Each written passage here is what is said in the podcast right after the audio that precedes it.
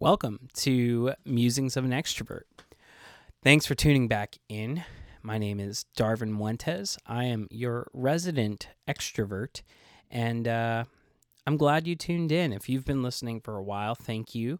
Um, and if you're just tuning in for the first time, um, this was going to be a fun episode for you. Um, hopefully, and hopefully it's an encouraging episode for you. Um, I actually wanted to today to be a little bit different. I'm going to share my favorite muse. This is something I muse about every single day. Um, and it is something that's super important to me. And it's the most important thing in my life. Um, and that is the person Jesus, um, the real God man, Jesus Christ of Nazareth. Um, I wanted to share just a, a quick thought, uh, a quick word, um, and I'm going to be reading from the book of Luke today. And this is Luke chapter, let's see what chapter I'm in right now, chapter 23. And we're looking at verse 13 and on and I'll let you know where I stop. Um, this, a little bit of background. This particular verse is in all four of the gospel, or not this verse, but this particular story uh, is in all four of the gospel books. Um, if you read all four of the accounts, uh, this particular story has some nuances that um, are different across the accounts. Um, but I think all of the accounts really do a good job of putting in the details that the author has found more important to share um, based off of their audience and who they're writing to. And um, so if you get caught on the nuances, don't get caught on the nuances. Like, see it for what it is. These are real people writing real stories, and they all have their own um, way of writing and uh, remembering all of it too. So um, they're going to be remembered in slightly different ways. Um, but I believe that the Lord uses those things uh, to accomplish His work because He uses people to accomplish His work who are all different um, and unique in their own ways. So, this particular one, the one that I'm going to focus on, is in Luke. Um, and that is the story of Jesus before Pilate um, and Barabbas before Pilate. So, if, a little bit of background on this particular story. So, if you read the the four Gospels, um, you know that the crucifixion and the uh, death and the resurrection are uh, consistent across the four books. Um, and consistent in both of them is that there was tr- a trial before um, the resurrection. There were um, times of questioning uh, Jesus, and there were times of people accusing Jesus just before the resurrection. Um, and that stays consistent across the four gospels.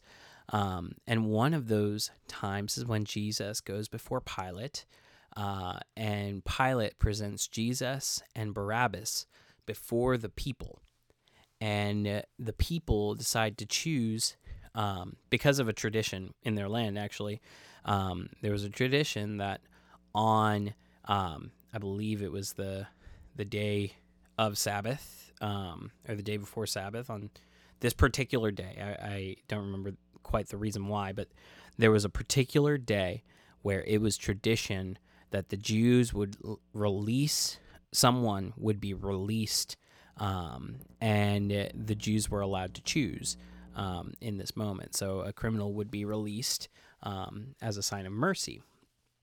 And so here's Pilate. He's got Jesus and Barabbas before him. You don't know who Barabbas is, um, but you've probably heard of Jesus. Um, and this particular verse will share about who Barabbas is uh, and who Jesus is, too. Um, and the choice that the Jews made when this occurred. So I'll go ahead and read. This is uh, chapter 23, verse 13. Pilate then called together the chief priests and the rulers and the people and said to them, You brought me this man as one who was misleading the people. And after examining him before you, behold, I do not find this man guilty of any of your charges against him. Neither did Herod, for he sent him back to us. Look, nothing deserving death has been done by him. I will therefore punish and release him. But they all cried out together, Away with this man, and release to us Barabbas, a man who has been thrown into prison for an insurrection started in the city and for murder. Pilate addressed them once more, desiring to release Jesus. But they kept shouting, Crucify, crucify him. A third time he said to them, Why? What evil has he done? I have found in him no guilt deserving death. I will therefore punish and release him. But they were urgent, demanding with loud cries that he should be crucified, and their voices prevailed. So Pilate decided that their demand should be granted. He released the man who had been thrown into prison for insurrection and murder, for whom they asked, but he delivered Jesus over to their will. There's something that I find so striking about Luke's account. Um, if you search uh, Barabbas, there's a, a very, very popular uh, video out there. I believe it's by Judah Smith.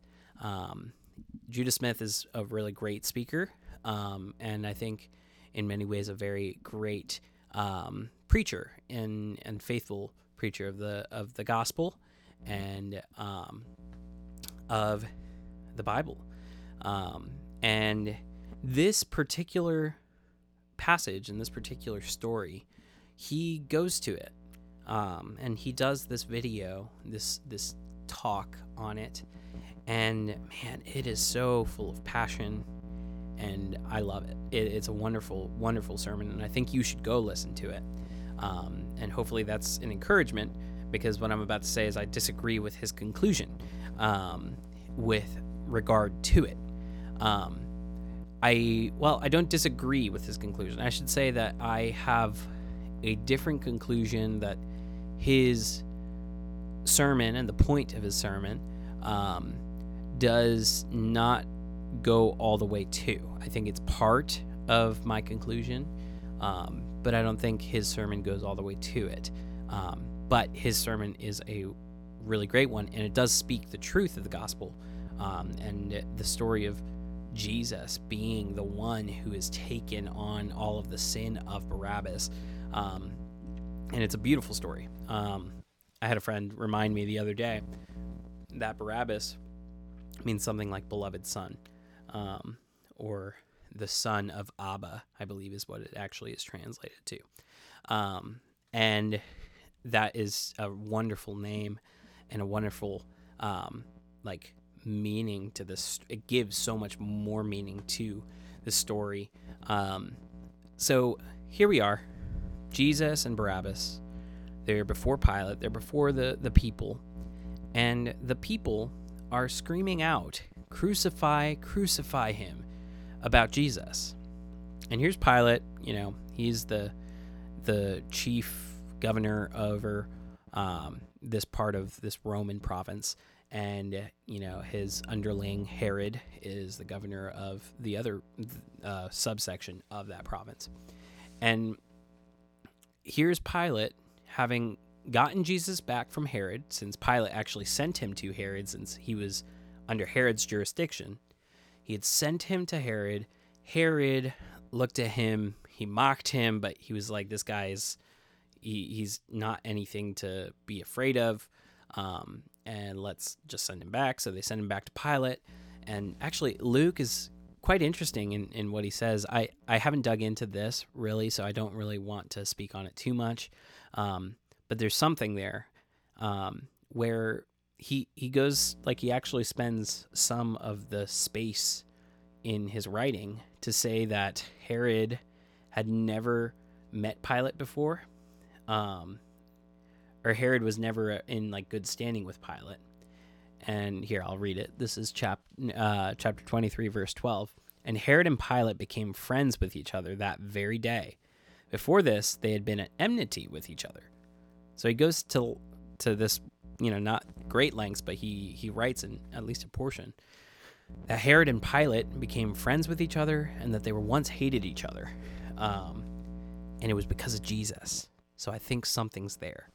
Um, could it be that Jesus is the one who does bring together people who otherwise hate each other? I think so. But again, that's not why I'm saying this. Um, or I'm saying, you know, talking about this particular passage. Uh, so let's go back to the passage at hand. So here we are. But they all cried together, Away with this man, and release to us Barabbas, a man who had been thrown into prison for an insurrection started in the city and for murder. Okay, so that's the first time. Um, I want you to take notice that in this passage, Luke says twice in basically the exact same way that Barabbas is a man who they throw who had been thrown in prison for insurrection and murder.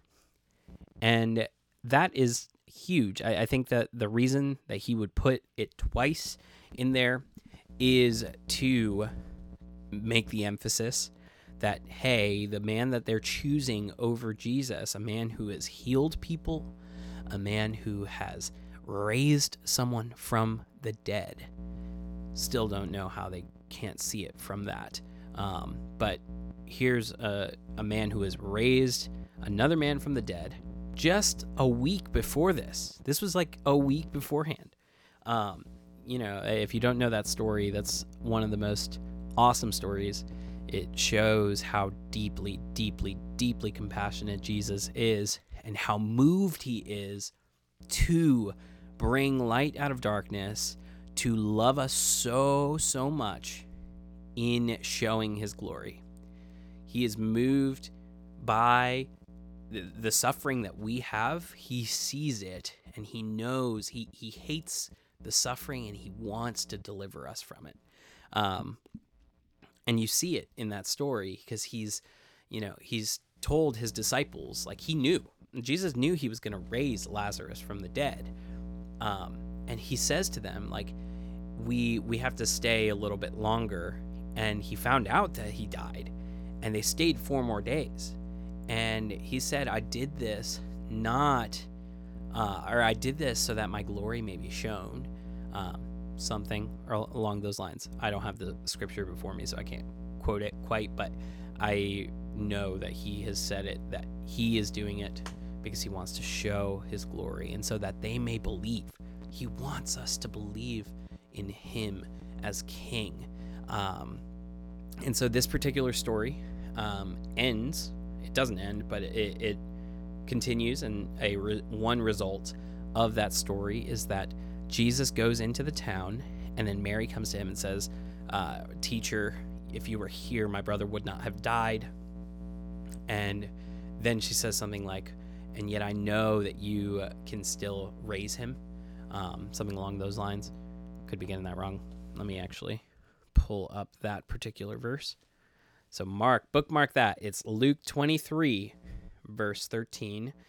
And then I'm going to look for Lazarus so I'm not telling you the wrong thing. If you don't know what passage, it's okay to go and look it up. I think uh, in the Christian church, there's a lot of struggle with not knowing where things are and then feeling ashamed about it. And I'm just telling you, it's okay. Um, so uh, yeah, and that happens too. Did you know that they planned to kill Barabbas or, or killed Lazarus after Jesus raised him from the dead? Like, come on, it's crazy. Um, okay, death of Lazarus. Okay, I didn't think I was going to read this one. I actually thought about talking about this today, but I didn't.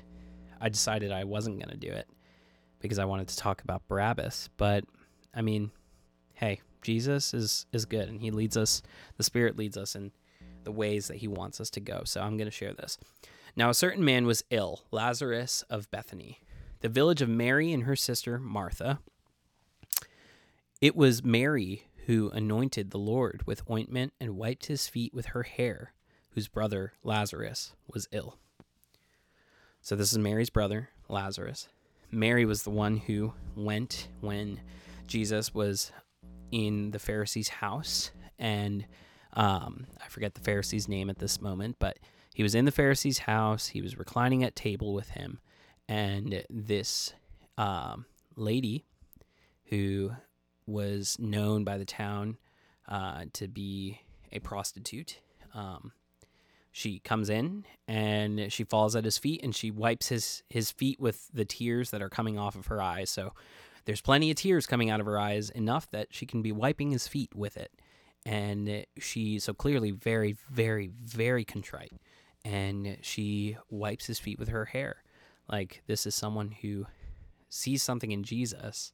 You know, like if someone wipes your feet with their hair, that is like ultimate, ultimate, ultimate, like some middle slash like reverence of you um, and submission to you. And this person did that. Um, and Jesus, like one of the sweetest and kindest, the, the sweetest and the kindest um, person. He he obviously be, befriended this person because Lazarus was a good friend of Jesus, and so was Mary and Martha. Um, and so, all right, before I get too too off track, let's get back. So the sisters sent to him, saying, Lord, he whom you love is ill. But when Jesus heard it, he said, This illness does not lead to death. It is for the glory of God, so that the Son of God may be glorified through it. He's vastly concerned with the glorification of God and the glorification of the Son, because the Son is God. Now, Jesus loved Martha and her sister and Lazarus. So, when he heard that Lazarus was ill, he stayed two days longer in the place where he was. Then, after this, he said to the disciples, Let us go to Judea again. The disciples said to him, Rabbi, the Jews were just now seeking to stone you, and are you going there again? Jesus, answered, Are there not twelve hours in the day? If anyone walks in the day, he does not stumble, because he sees the light of this world. But if anyone walks in the night, he stumbles, because the light is not in him. After saying these things, he said to them, Our friend Lazarus has fallen asleep, but I go to awaken him. Now, before you start saying that Lazarus was just sleeping, um, fallen asleep is a common phrase used for death um, in the scriptures. So, um, yeah, fallen asleep does not mean that he went to sleep. It meant he was dead. And we find that out later on when they talk about how Lazarus, uh, the stench of death was still on him um, because he was dead. And so, yeah, Lazarus was dead but then later on he wasn't. So, big things are coming. The disciples said to him, Lord, if he has fallen asleep, he will recover. Now Jesus had spoken of his death. Again, I didn't even need to need to tell you that. I should have just kept reading the, the scriptures. This is a, a, another another thing. I think that it's very important that we let the scriptures speak for themselves. And here's a moment where the scripture didn't even need me to help you, um, which in some cases you know, we as modern readers need to be able to understand contextually um, what is going on.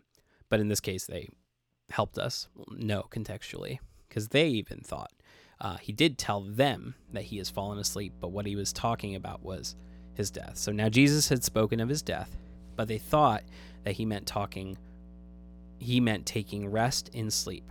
Then Jesus told them plainly, Lazarus has died, and for your sake I am glad that I was not there, so that you may believe. But let us go to him. So Thomas, called the twin, said to his fellow disciple, Let us also go, that we may die with him. Now, when Jesus came, he found that Lazarus had already been in the tomb four days. Four days is a long time to be in a tomb, especially if you're just sleeping.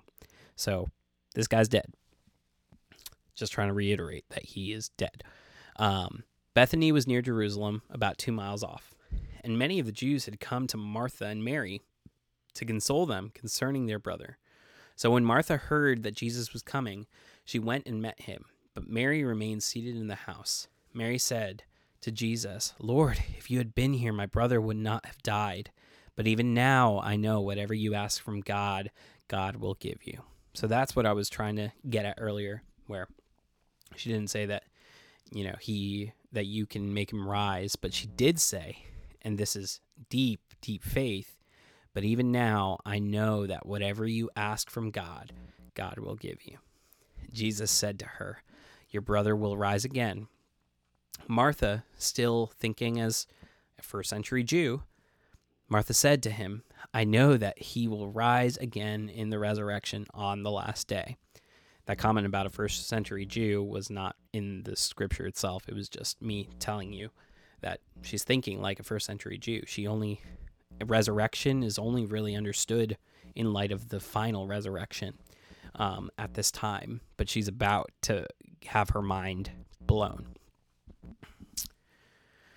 I know that he will rise again in the resurrection on the last day. Jesus said to her, I am the resurrection and the life. Whoever believes in me, though he die, yet shall he live. And everyone who lives and believes in me shall never die. Do you believe this? She said to him, Yes, Lord, I believe that you are the Christ, the Son of God, who is coming into the world. When she had said this, she went and called her sister Mary, saying in private, The teacher is here and is calling for you. And when she heard it, she rose quickly and went to him. Now Jesus had not yet come into the village, but was still in the place where Martha had met him. When the Jews who were with her in the house, consoling her, saw Mary rise quickly and go out, they followed her, supposing that she was going to the tomb to weep there. Now, when Mary came to where Jesus was and saw him, she fell at his feet, saying to him, Lord, if you had been here, my brother would not have died. When Jesus saw her weeping, and the Jews who had come with her also weeping, he was deeply moved in his spirit and greatly troubled. And he said, Where have you laid him? I'm just imagining Jesus right now in this moment. just the deep well of righteous, true, actual, righteous anger and indignation against death because death was never meant to be a part of our story. It was never meant to happen. And here it is happening to one of Jesus's friends. And here he is experiencing the pain and the suffering that his friends are experiencing. He is in it with them. And so, in his spirit, he is greatly troubled. And he said, Where have you laid him? They said to him, Lord, come and see. Jesus wept. So the Jews said, See how he loved him? But some of them said, Could not he who opened the eyes of the blind also have kept this man from dying? Then Jesus, deeply moved again, came to the tomb. It was a cave, and a stone lay against it. Jesus said, Take away the stone. Martha, the sister of the dead man, said to, the, to him, Lord, by this time there will be an odor, for he has been dead four days. Jesus said to her, did I not tell you that if you believed, you would see the glory of God? So they took away the stone, and Jesus lifted up his eyes and said, Father, I thank you that you have heard me. I knew that you always hear me, but I said this on account of the people standing around, that they may believe that you sent me. When he had said these things, he cried out with a loud voice, Lazarus, come out! The man who had died came out his hands and feet bound with linen strips, and his face wrapped in a cloth. Jesus said to them, Unbind him and let him go. So, some thoughts. I gave you guys some thoughts all throughout that. Um, so here's Jesus. Um, and remember, we were talking about Jesus and Barabbas before Pilate. And I'm sharing with you this story about Lazarus because here's Jesus literally the epitome of grace and goodness and mercy, the literal definition of all those things incarnate. He is there and he has just done something that is completely opposite. Remember what I was talking about when I when I was talking about Barabbas? What was Barabbas? He was an insurrectionist and he was a murderer. That means that he was completely going against a the, the government at the time and he was a murderer which means he was killing people he was taking life away well here's jesus before pilate with barabbas and the people they are yelling crucify him crucify him crucify him take away the life of the man who gives life. Because here he is, Jesus, again, one week before that time, he is letting Lazarus rise. Not letting, he is bringing him out of death and into life, very literally, in front of these Jews' eyes. Like there are multiple witnesses to this event happening. And so I want us to take note of that because there is something, there is a statement that Luke says in Luke 23 that I think is super important. And I think this is what Judah misses um, in his sermon. Um, let's go back to 13. And this is what I think he misses and does not actually fixate in on is that when Luke finishes this statement, the story about Barabbas and Jesus, again, Jesus the life giver, Barabbas the life taker.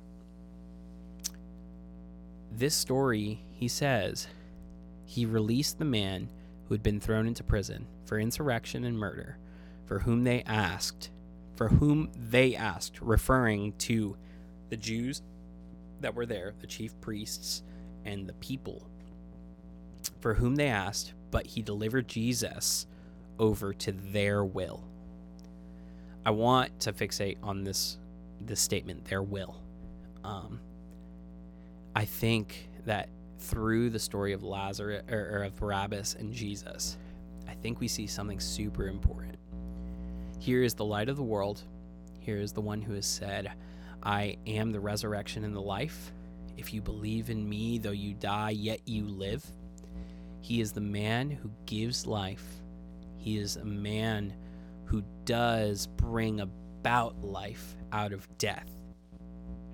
And I think this is an incredibly, incredibly important thing to realize that Jesus, in being delivered over to their will as a sovereign act of the Lord, because make no bones about it, Jesus says this in, in, in John, um, and I am like, I am so, so, so convinced that Jesus is so powerful and the greatest king.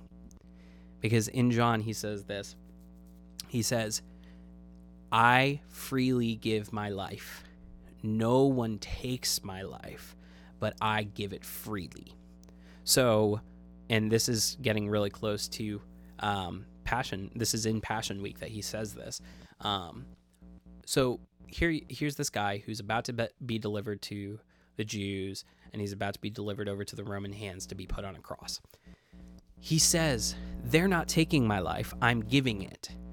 So, you know, for someone out here, if you don't have any strength, um, you know, I, I can't say I'm giving my life if someone comes and just arrests me and then puts me, you know, in the firing range. Um, I can't say, oh, I'm giving my life, you know? But here's Jesus saying that. And why is he saying that? Because all throughout his his life he has been telling us, "Hey, I'm going to rise again, and I have to rise again. I have to die on your behalf. I'm giving it. I know it's going to happen and I am doing it." He has said it from the beginning that he was doing this, and whenever he shares with his disciples anything, he is telling them about this great kingdom that he is bringing about he's pointing at himself and saying, I'm going to bring this, I'm going to do this. And he hasn't, and like all of scripture too, I believe, is pointing towards this momentary, this uh, moment in history that is going to happen is this death. This death, and then what happens after that is the resurrection. And I think that that is a part of the Lazarus story. The Lazarus story is that final kind of picture of, hey, this is what's going to happen. You know, this is what's coming. And it's a picture of it. I don't think the scripture um, that I just read about it point like says specifically this was a sign of what was going to happen after that. But I think when we look at it in hindsight, we're like, oh my gosh, like he has the power to resurrect. So when he resurrected himself, like what is he saying? He's saying, I am the one who did it. And he had said that in John that I give my life freely and I take it up again. And the Father who has given me the charge, he has given me all authority to take it back up again. And then he says that he's going to go out and get other people and bring them into the fold. It's just such a beautiful thing. So here it is Jesus, Barabbas, um, the people of God, or the people of Israel. People of Israel, their will is to get the death bringer and have him be released and to crucify the life giver. So what happens? What what why why am I pushing back on this and coming back to it? It's because the sovereign hand of the Lord is so beautiful in this.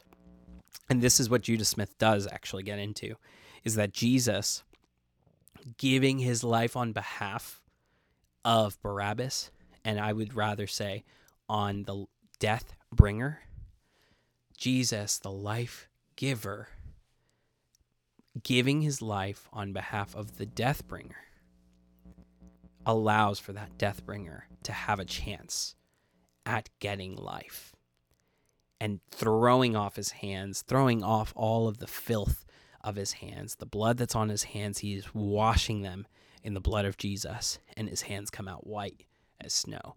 He has a chance. I don't know that we have any evidence that Barabbas um, it became a believer and believed in Jesus. But my prayer is hopefully that he did. Um, but here's Jesus, the life giver, giving his life on behalf of the death bringer. And in that giving of his life, he is now making a chance for all of us, the ones whose wills, we are the ones who will the death bringer, but Jesus is the one who wills, the life giver. And so it's just incredible when you put it all together. When you think about Jesus saying to saying to the the Pharisees, "No one takes my life; I give it freely, and I have all authority to take it back up again." Jesus giving his life in this moment, though it was the will of the people, it was the will of God Himself to free the death bringer. And it's the will of God to free the death bringers of this world. And who are the death bringers of this world? They were us. We were the ones who brought death upon us.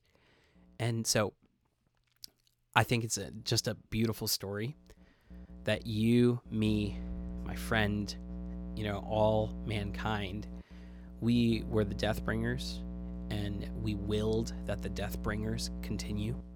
Um, and they are the ones that are liberated, but God willed that they be truly liberated through Jesus. And that is such a beautiful story of God's sovereignty. Um, and I love, I love, I love Jesus. I love him with my entire life. And I pray that you will love him as well. Um, if you like the story, um, and you'd like to hear more of these stories, um, I'd happily open the scriptures and speak more of them um, and share them with the world. Uh, my hope is that in my sharing of scripture, that I am being faithful to the scriptures, that I am not trying to butcher them, that I am not trying to make them fit any agenda, any of my own uh, preconceptions and my own thoughts. My my desire is to try to lay those things aside and look at the texts for what they are and to try to understand them as the Lord wants them to be understood. And I think the Lord doesn't want things to be understood in a myriad of ways that are all contradictory. He wants us to read his scriptures for what they are because he had a meaning and an intent behind them. And I think that we can know what those meanings and intents are. And I want to faithfully do that. Um, so I will share scriptures in the future, um, and I may get some of them wrong. Um, and rebuke is okay with me. So feel free to make comments. Um, please be kind. You know, I I want to know if I've you know been unfaithful to the scripture, particularly the scriptures that I bring up, and um, I want to know that I am uh, learning as well as you are. And so, please feel free to make comments um, and have some dialogue about this, or share this with your friends and uh, hear their thoughts on it too. And yeah, thank you for listening. Um, let me pray real quick and then uh, I'll give you my outro. So, Lord Jesus, we praise you uh, that you are King. You are sovereign King over all eternity, over all of the universe. Jesus, you are King even over death, Lord. Death has no sting. And it's because of you. It's because you have all authority, Lord, to give your life freely. And you have all authority to raise yourself up, Lord. And that has been given to you by your Father. Lord, and we believe it. We trust your words when you say that. We trust that you really did rise from the dead, Lord. We trust that there is a resurrection coming, Lord, and because you did it, we will do it too, Lord.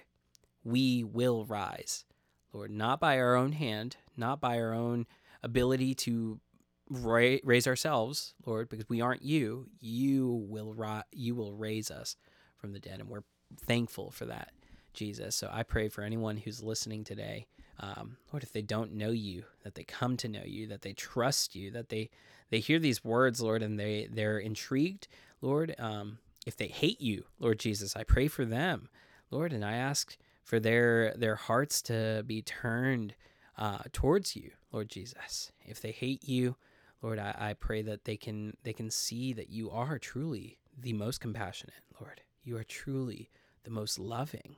You are truly the most caring person, Lord, and you care for them more than anyone has ever cared for them, Lord. And you, as you care for everyone, Lord, more than anyone else cares for them.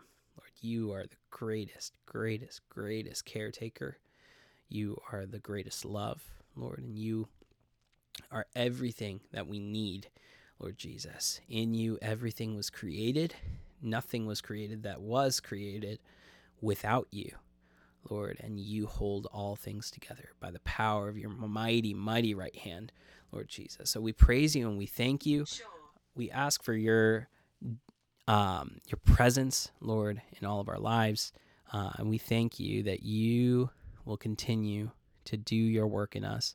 So, Lord, I ask that you bless this time, bless the people who are listening, um, Lord, and help them have a wonderful day. In Jesus' name, amen.